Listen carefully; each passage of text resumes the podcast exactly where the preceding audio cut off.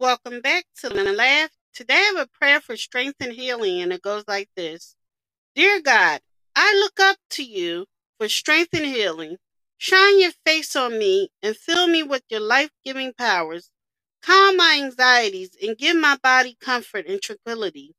I know and believe that Jesus bore my sickness and my sins on the cross. Thus I decree and pronounce that any ailment in my body is gone by the power of the blood. Allow your divine healing to touch each and every cell in my body. Allow it to run freely through my veins and blood.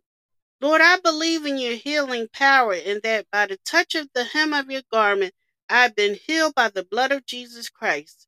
Amen. Thank you for listening. If you know anyone that could benefit from this prayer, please go ahead and share it.